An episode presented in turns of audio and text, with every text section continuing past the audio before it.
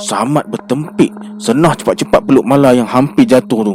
Samad tiba-tiba tekan brek Ada bayangan hitam seperti manusia Tengah berdiri dekat tengah jalan tu. Matanya tajam pandang ke arah kereta mereka. Samad tak ada pilihan. Dia tak sempat berhentikan keretanya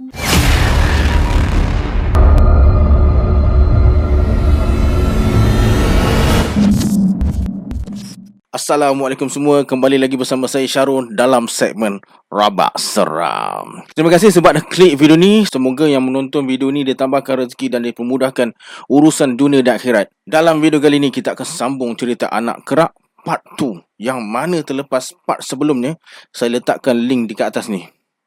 Tanpa membuang masa lagi. Jom Let's jump to Rabak Seram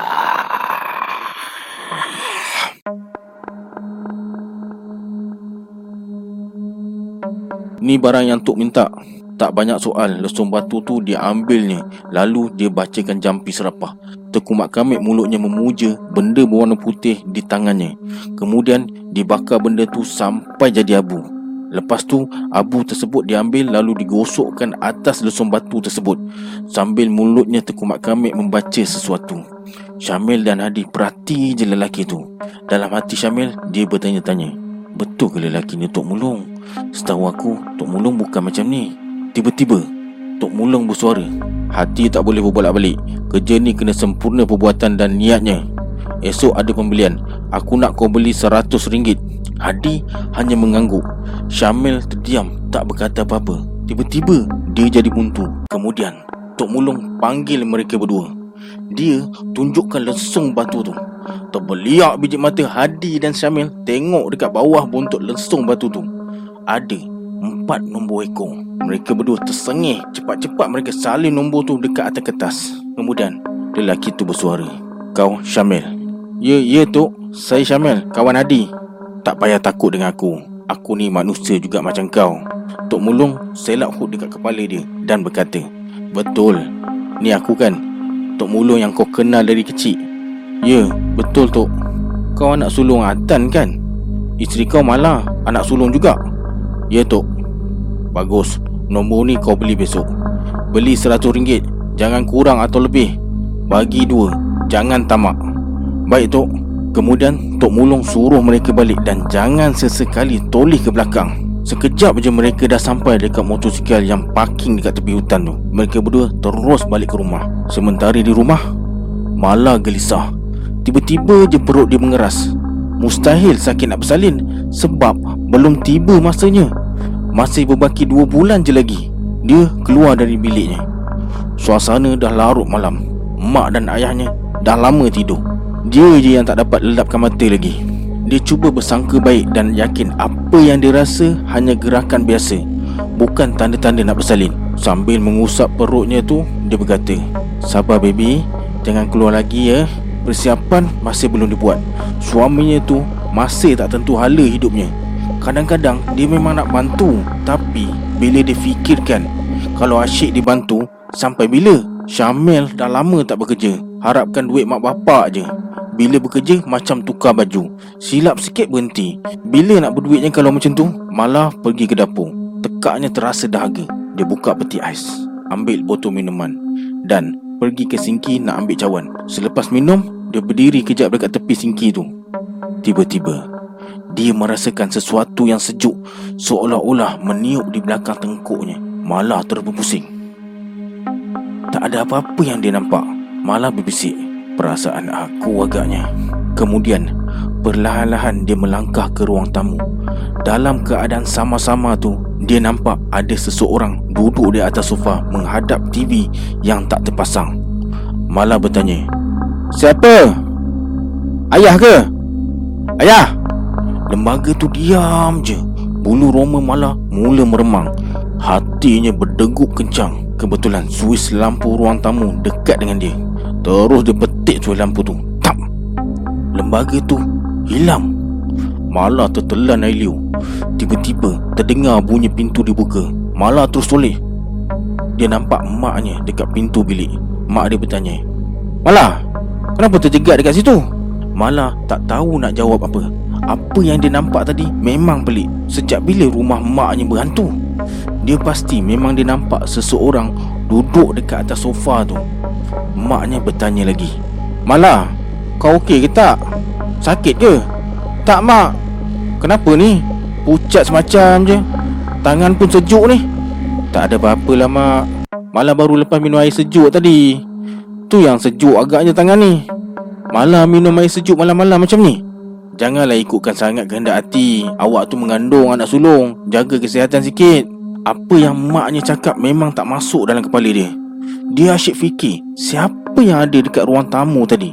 Nak je dia tanya dekat maknya Ada penghuni lain ke dalam rumah ni? Maknya bersuara Dah pergi masuk tidur. Awak tu kena cukup tidur Cukup makan. Jangan ganggu tumbusaran bayi dalam perut tu.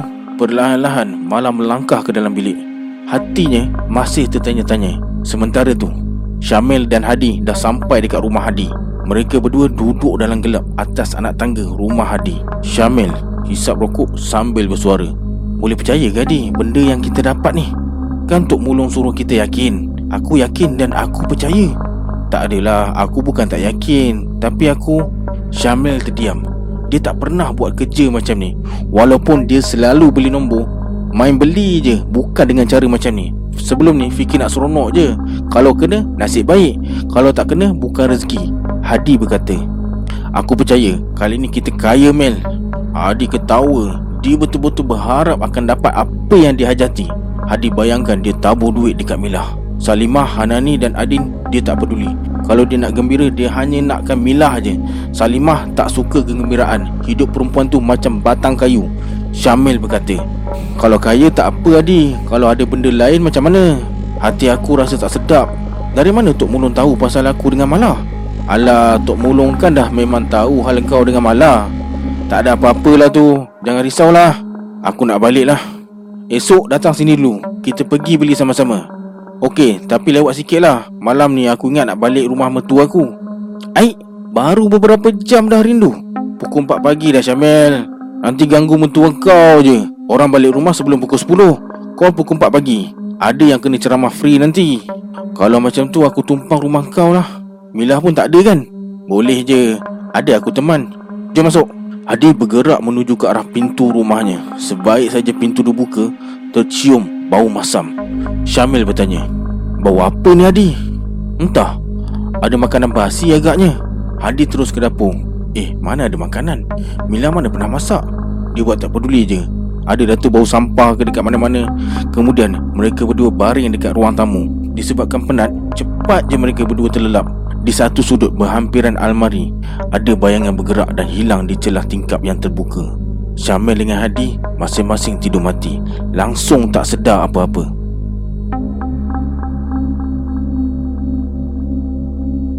Kena beb Yahoo Terdengar jeritan Hadi dan Syamil Dekat pondok tempat mereka melepak. Nombor yang mereka beli Kena Menang Seratus ribu ringgit.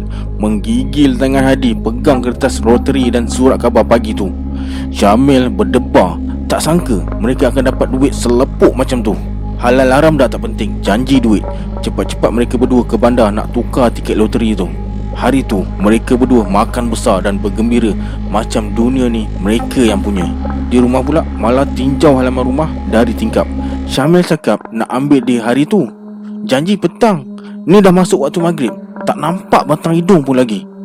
Tiba-tiba shh, shh, Bunyi daun kering ditiup angin. Mala terus perhati ke bawah pokok kundang dekat tepi rumah maknya. Ada kelibat seseorang menyorok di sebalik pokok besar tu. Mala cuba perhati betul-betul. Dia hanya nampak hujung baju kelibat tu terbuai-buai di tiup angin. Mala turun ke bawah. Tanpa sedar, dia menghampiri pokok kundang tu. Dia macam terpanggil-panggil supaya datang dekat situ. Tiba-tiba, Mala. Mala macam terpukau dia nampak seorang lelaki tak berwajah dan berjubah besar Labuh pandang ke arahnya Rondongannya cukup tajam Malah terpukau Lelaki itu berbisik Serahkan bayi kau. Aku janji Bayi itu akan jadi sesuatu yang berguna kepada engkau. Berikan aku bayi kau tu.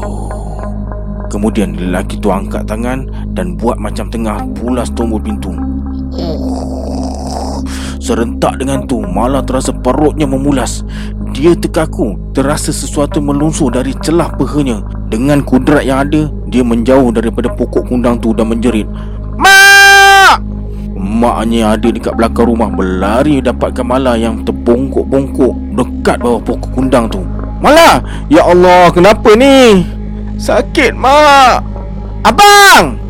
Senah menjerit panggil suaminya Dia segera papah Mala naik ke atas rumah Darah semakin banyak keluar Habis basah kain yang Mala pakai tu Segar dan hanyir baunya Ayah Mala bersuara Allah Mala Dia cepat-cepat ambil kunci kereta dan suruh isterinya Ambil dokumen penting yang ada dalam beg tangan Mala Senah berlari naik ke atas rumah semula Dia capai beg tangan Mala Dia capai tudung Kemudian bergegas turun ke bawah Maghrib tu Mereka bertiga ke hospital Mala tiba-tiba tumpah darah Perutnya terasa ngilu dia dapat rasakan darah panas mengalir turun di celah kangkangnya.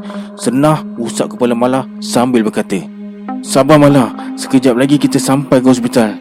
Cepat bang! Allah, saya cuba cepat ni Senah. Samad tekan minyak keretanya meluncur laju ke hospital. Tiba-tiba, Allahu Akbar! Samad bertempik Senah cepat-cepat peluk Mala yang hampir jatuh tu Samad tiba-tiba tekan brek Ada bayangan hitam seperti manusia tengah berdiri dekat tengah jalan tu Matanya tajam pandang ke arah kereta mereka. Samad tak ada pilihan. Dia tak sempat berhentikan keretanya. Lalu secara tak sengaja dia langgar bayangan tersebut. Tapi aneh Tak ada hentakan berlaku. Dia pandang ke belakang.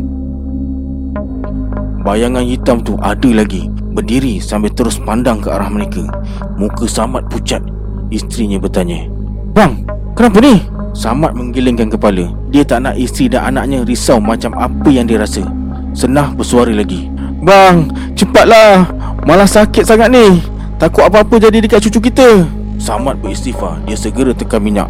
Senja tu terasa begitu panjang Walaupun jarak perjalanan mereka Hanya mengambil masa 20 minit je. Sebaik saja mereka sampai Malah segera dibawa masuk ke bilik kecemasan. Senah dan Samad tunggu di ruangan menunggu. Mereka berdua langsung terlupakan Syamil. Dalam masa yang sama Syamil asyik bergembira dengan Hadi. Dia terlupa isteri dan anak yang bakal lahir Disebabkan mabuk dengan duit yang berkepuk tu. Dekat 3 jam mereka menunggu. Malam semakin larut. Dari senja mereka suami isteri tunggu malam dekat uat kecemasan. Masih tak ada kabar berita dari bilik kecemasan. Tiba-tiba Senah teringatkan Syamil dan berkata Macam mana nak beritahu Syamil bang? Allah Lupa pula saya. Telefon malah ada. Entah, ada agaknya Senah selongkar beg tangan Mala. Nasib baik jumpa telefon Mala. Terus dia bagi Samad Hello Syamil, ayah ni. Samad berjalan menjauh untuk bercakap dengan Syamil Kemudian dia datang balik. Senah bertanya Dapat tak bang? Sekejap lagi Syamil datang. Dia je boleh masuk tengok isterinya. Saya suruh awak masuk, awak pun takut. Saya takut bang. Saya tak sangka pula sebab malah kata lagi 2 bulan baru dia bersalin Tapi ni senah risau Sebab masa dalam kereta tadi Dia dapat rasakan sesuatu yang pelik terjadi dekat Mala Dia cuba menafikan apa yang dia rasa Tapi nalurinya kuat mengatakan Sebenarnya Mala dah pun melahirkan bayi Dekat bawah pokok kundang tu Senah bersuara Bang Saya rasa Kenapa? Ada benda pelik jadi ke? Kenapa abang kata benda pelik pula? Entahlah, aku syak sesuatu yang tak elok jadi dekat Mala. Aku nampak macam Mala dah bersalin dekat bawah pokok kundang tu. Saya pun perasan bang, perut Mala tak besar macam mengandung lagi. Tiba-tiba, Waris Mala! Laungan seorang jururawat menyebabkan mereka berdua tersentak. Mereka bangun dan mendapatkan jururawat tersebut. Jururawat tu berkata, Doktor nak jumpa Dia nak tanya beberapa soalan Ikut saya ya Senang dan sama ikut jururawat tersebut Masuk ke dalam bilik doktor Selepas mempersilakan mereka duduk, doktor tu perkenalkan dirinya sebagai Doktor Alia yang merawat Mala. Samad bertanya, Macam mana anak saya puan? Macam ni. Puan Mala selamat. Dia hanya tumpah darah sikit. Perkara biasa ketika bersalin. Saya nak tanya Pak Cik dan Mak Cik. Puan Mala dah melahirkan anak semasa di rumah? Terkejut Samad dan Senah dengar pertanyaan doktor tu. Mereka saling berpandangan. Betul tekaan mereka Memang Mala dah melahirkan bayinya Dekat bawah pokok kundang tu. Samad bersuara. Eh, Mala tak bersalin lagi puan. Masa kami bawa dia kemari Dia mengadu sakit perut sangat. Terus kami bawa dia kemari. Betul tu doktor? Masa kami bawa Mala kemari Memang dia tak bersalin lagi. Hmm, pelik. Tapi memang puan Mala dah bersalin. Maaf pakcik, makcik Kes ni nampak macam pelik. Sebagai seorang doktor Sebenarnya Saya kena bertanggungjawab. Sekarang ni banyak sangat kes kelahiran yang disorok Atas sebab-sebab tertentu. Saya terpaksa buat laporan polis Dan geledah kawasan rumah Untuk mencari bayi ni. Ya saya faham tu tugas doktor. Tak apa doktor boleh buat report polis Dan cari di mana cucu saya. Samad menarik nafas dalam-dalam. Apa sebenarnya yang sedang berlaku kepada keluarga mereka? Macam mana Mala boleh bersalin? Mereka tertanya-tanya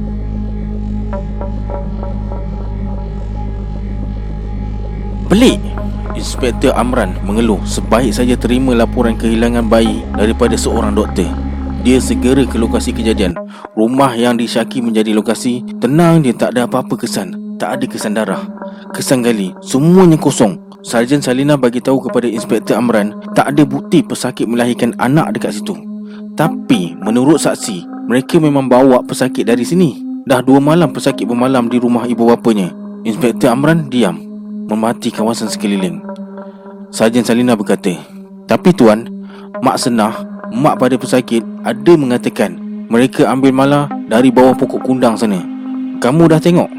"Sudah tuan, tapi tak ada langsung kesan darah atau tanah digali. Apa pesakit buat dekat bawah pokok kundang waktu senja? Bersalin dekat bawah pokok kundang?" Memang pelik Tu yang peliknya Kita kena tunggu pesakit sedar tuan Baru kita boleh soal pesakit Tapi tuan Saya tak rasa pesakit buang bayinya Atau tanam bayinya. Macam ada sesuatu yang tak kena dekat sini. Maksud kamu Mungkin bayinya hilang Atau memang dia bersalin dekat bawah pokok kundang sana. Tapi Tiba-tiba Sarjan Salina terdiam. Dia ternampak seseorang di sebalik pokok kundang dekat situ. Muncul sekelip mata macam bayang dan terus hilang. Inspektor Amran menoleh. Dia tak nampak apa-apa. Sarjan Salina menggiling. Mungkin perasaan dia kot Bulu roma mula meremang Dalam suasana yang langsung tak ada angin malam tu Inspektor Amran memutuskan untuk datang semula esok Selepas bagi arahan kepada anggota lain supaya rentangkan pita kawasan siasatan Mereka bergerak pulang ke balai polis Di hospital, Syamil yang baru je sampai terus bersalaman dan bertanya kepada mak mertuanya Mak, macam mana malam dengan anak saya mak? Mel, doktor kata malah dah bersalin Mel Malah dah bersalin? Tapi, bukan ke lambat lagi? Betul Mel, buat apa mak nak tipu Tapi, tapi apa mak? Kenapa ni? Macam ada sesuatu yang tak kena je Dari jauh, Syamil nampak bapa mertuanya dengan seorang anggota polis menghampiri mereka Apa dah jadi ni? Kenapa ada polis pula? Ada kes besar ke? Syamil gelisah Kemudian bapa mertuanya perkenalkan Inspektor Amran kepada Syamil. Syamil berkata, "Kenapa ni ayah? Siap ada polis semua." "Mak, apa jadi sebenarnya ni?" "Bertenang tuan. Macam ni, eloklah saya dan tuan jumpa doktor yang merawat puan Mala dulu." "Apa halnya ni? Tak boleh beritahu sekarang ke? Sampai jadi ke polis." "Mala mana mak? Mala dengan anak saya okey ke tak?" "Maaf Encik Syamil, puan Mala okey. Dia dah selamat melahirkan bayi encik, tapi bayi tu dah hilang." "Apa?"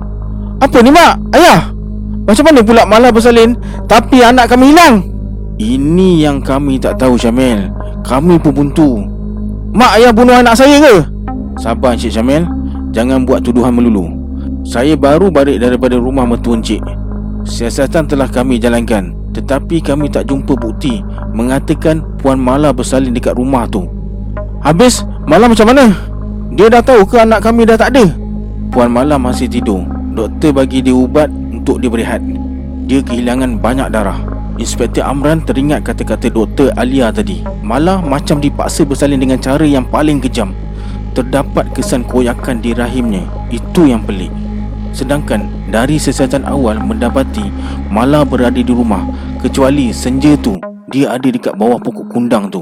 Syamil menunduk dengan wajahnya yang suram. Dia memang tak teruja nak menimang cahaya mata Tapi malah suka sangat. Tak sangka bila jadi macam ni Dia pun rasa sedih Syamil nak jumpa Mala Tapi doktor suruh datang esok pagi. Biarkan Mala berehat dan terjaga sendiri. Kemudian Inspektor Amran minta diri untuk balik Dan akan datang ke rumah Mala esok Untuk cari dan selesaikan kes kehilangan ni. Syamil hanya mengangguk dan ikut mertuanya menuju ke tempat parking kereta. Ayah mertuanya bertanya Kau naik apa Syamil? Hadi hantar tadi. Mana Adi? Adi dah balik. Kalau macam tu Balik rumah ayah dulu Senang esok kita sama-sama cari dengan inspektor Anak kamu.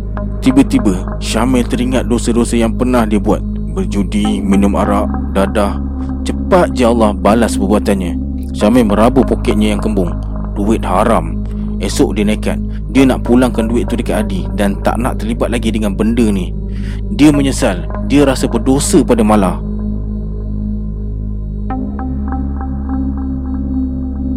Mala terasa berada di tempat paling asing.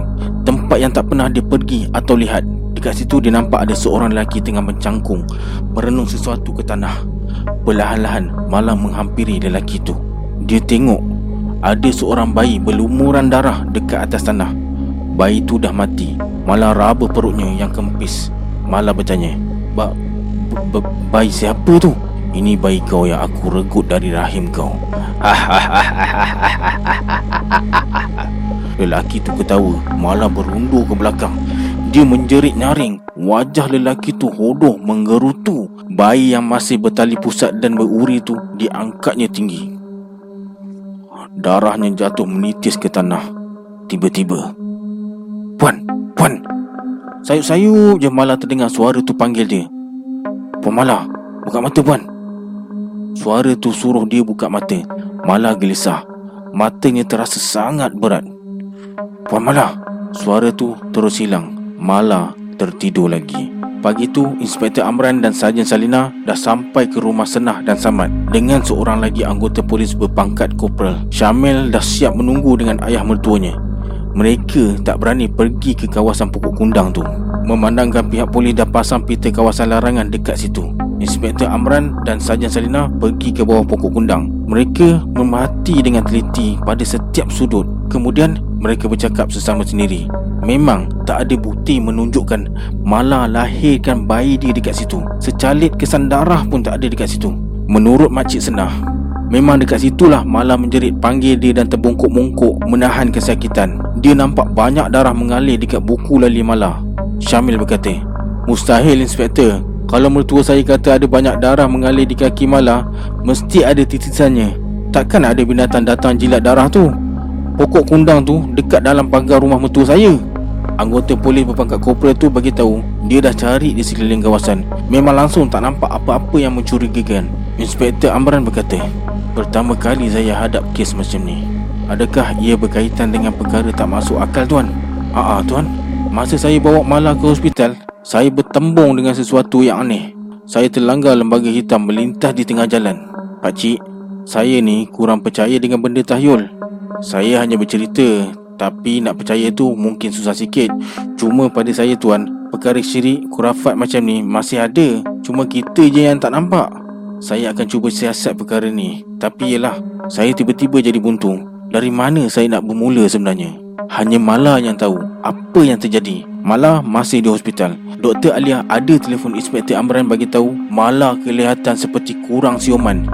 Dia dah sedar Tapi hanya menjerit tak tentu hala Macam kerasukan. Sarjan Salina bertanya Encik Syamil nak ke hospital? Syamil hanya mengangguk.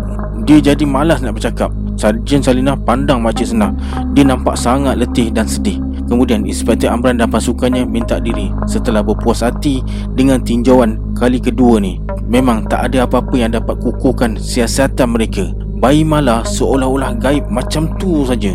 Sarjan Salina bertanya Tuan pernah dengar bayi yang diculik bunian daripada perut ibunya? Mengarut jawab ni.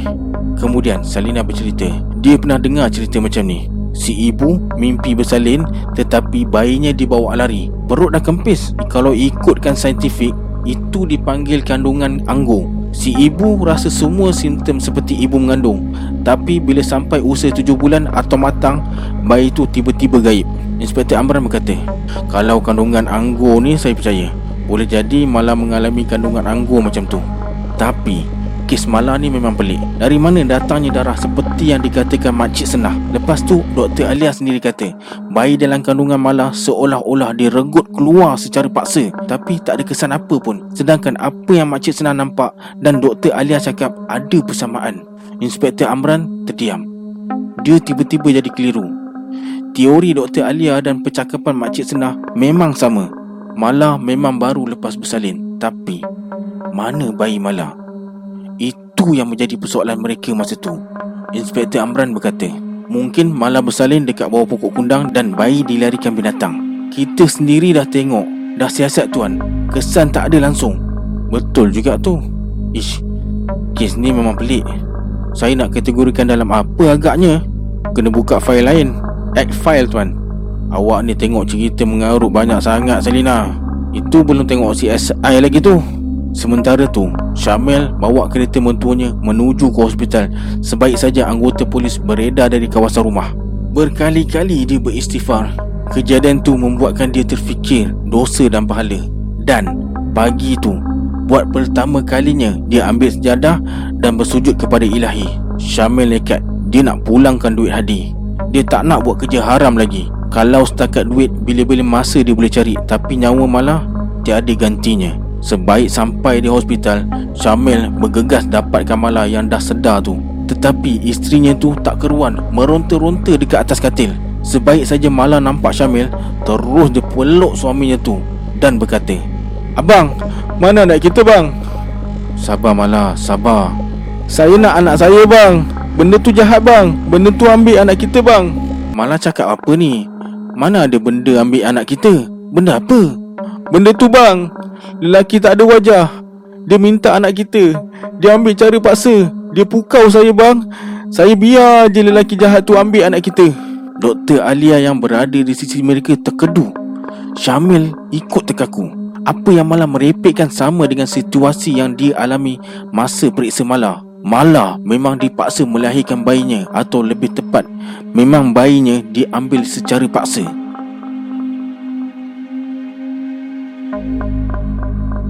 Malah keguguran Adi. Syamil terus bagi tahu Hadi Sebaik saja dia jumpa Hadi dekat kedai Kak Saudah. Hadi terkejut sebab sebelum ni Malah sihat je. Syamil sendiri kata kandungan Malah sihat. Syamil berkata Aku tak tahulah Hadi apa dah jadi pada kami. Malah keguguran kenapa? Dia jatuh ke? Tak, malah tak jatuh. Habis tu macam mana boleh gugur pula? Aku nak cerita pun tak tahu Hadi Pelik sangat. Aku tahu kau mesti percaya dengan cerita aku Kau tahu Hadi Doktor cakap Malah dipaksa keluarkan bayinya Macam mana pula tu? Dipaksa? Maksud kau Ada seseorang sengaja keluarkan bayi kau Macam tu? Malah cakap dekat aku Ada seorang lelaki datang dan minta bayi kami Siapa? Manalah aku tahu Malah pun tak tahu syaitan mana yang buat macam tu Habis tu Malah sekarang macam mana? Masih dekat hospital Tekanan darahnya masih rendah lagi Sebab dia banyak kehilangan darah Aku kesiankan Malah dia berharap sangat bayi kami tu. Kau tak payahlah bimbang sangat. Nanti boleh beranak lagi. Kau cakap senang lah Aku dengan Mala yang rasa. Adi Aku ni sebenarnya nak pulang kau duit kau ni. Kau dah kenapa? Aku terfikir sesuatu Adi. Masa kita buat kerja ni Kita enjoy. Masa itulah isteri aku ditimpa musibah. Aku takut ini semua sebenarnya Adalah natijah daripada perbuatan kita. Kau dah apa hal Mel? Itu semua tak ada kena-mengena lah Aku fikir macam tu Adi. Mungkin Allah nak duga aku dengan ambil harta yang isteri aku sayang sangat. Pada aku duit ni dah tak ada makna dah. Malah meracau tak tentu hala. Macam orang gila dah dekat hospital tu. Duit banyak Tapi aku tak mampu nak bergembira. Ini kan duit kau. Kau berhak dapat. Aku Aku tak nak buat kerja macam ni lagi Adi. Maksud kau? Kau nak berubah jadi baik macam tu? Aku fikir dah sampai masanya aku berubah. Berubah jadi baik Ikut suka kau lah Syamil. Hadi tak layan Syamil lagi. Dia tengah mabuk dengan dunianya. Dia nak cari Milah. Nak tabur duit dekat Milah. Dia langsung tak terkesan dengan kesedihan Syamil. Kemudian Hadi hidupkan motosikal buruknya Dan bergerak menuju ke kampung Milah. Bukan jauh mana pun kampung Milah tu.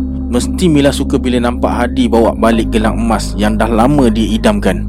Sebaik saja sampai di rumah Milah Dia panggil isterinya tu. Hadi bersuara Milah! Aku datang nak jemput kau balik. Kenapa kau datang? Aku datang nak bawa kau balik Milah Balik ke rumah buruk yang kau sewakan untuk aku tu. Rumah aku ni seribu kali baik daripada rumah buruk kau tu Hadi Aku bawa kau hadiah Aku tahu kau mesti suka. Hadi menghampiri Milah dan hulukan kotak baldu yang agak besar. Bersinar mata Milah pandang kotak tu. Dia terus ambil kotak tu. Dia buka dan keluarkan rantai leher. Milah berkata Cantiknya Mai aku tolong pasangkan. Kau suka tak Mila? Kalau macam ni Jangan kata suka. Bertambah sayang aku dekat kau Ikut aku balik Mila Aku sunyi lah Boleh? Sekarang juga kita balik. Tiba-tiba suara Tok Mulung kedengaran. Kau akan tengok Hadi Betapa besarnya kuasa duit daripada kuasa Tuhan. Hadi mengangguk. Dia dah tak peduli. Duit halal ke, duit haram ke Janji dia dapat apa yang dia nak. Kebahagiaan. Ada duit semua perkara membahagiakan Milah muncul dengan beg besarnya. Hadi ambil beg Milah dan menuju ke arah motosikalnya. Milah berkata Kau patut ganti motosikal buruk ni dengan kereta. Perut aku ni makin membesar di Mana boleh aku naik motosikal cabuk ni ke mana-mana? Hari ni je Mila Kejap lagi kita pergi cari satu kereta kecil Untuk mudahkan kita ke mana-mana. Kau pun ada lesen. Jadi kau boleh guna. Mila tersenyum lebar. Sebaik saja sampai di rumah Mila segera masuk Namun Bila sampai dekat ruang tamu Mila berhenti. Dia terasa mual. Bau yang menusuk hidungnya Begitu meloyakan. Macam bau bangkai. Busuk. Mila terus berlari keluar dan terus muntah. Dia terbatuk-batuk. Matanya berair. Hadi segera masuk dalam rumah. Lepas tu dia keluar balik. Hadi berkata Bau apa ni? Kemudian Hadi capai toilet kecil. Dia tutup hidung dan masuk balik ke dalam rumah. Dia cari dari mana datangnya bau tu Dekat ruang tamu Bawah kerusi meja Dalam bilik Dia tak jumpa apa-apa Hadi ke bahagian dapur pula Dia tercari-cari benda yang berbau busuk tu Kemudian dia terpandang plastik yang tergantung dekat tingkap depan singki. Hadi berbisik. Plastik apa tu?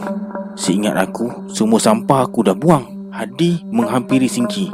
Dia tengok plastik hitam yang tergantung tu. Ada beberapa ekor ulat keluar daripada plastik tersebut. Hadi bersuara. Bangkai apa ni? Dah berulat pula tu. Takkan bangkai ayam? Aku mana ada masak?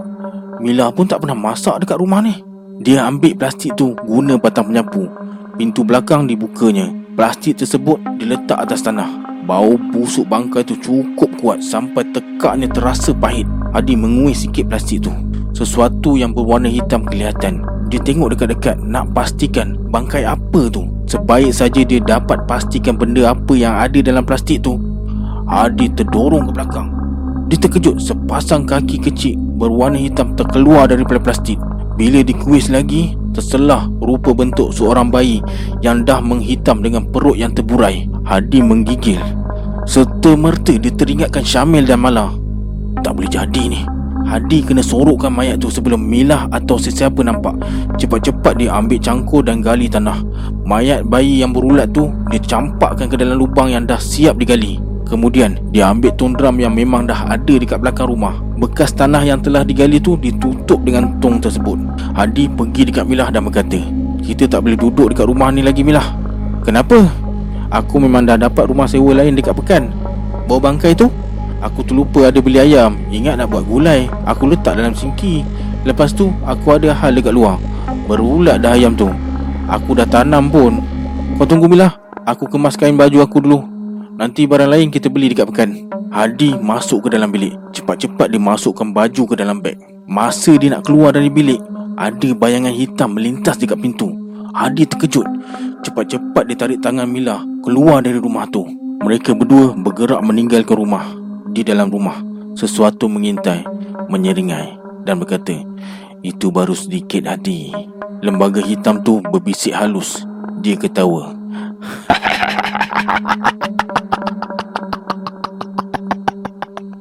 Okey semua. Macam biasa Kita tunggu sambungan di part seterusnya. Cerita ni panjang. Mungkin ada empat part lagi.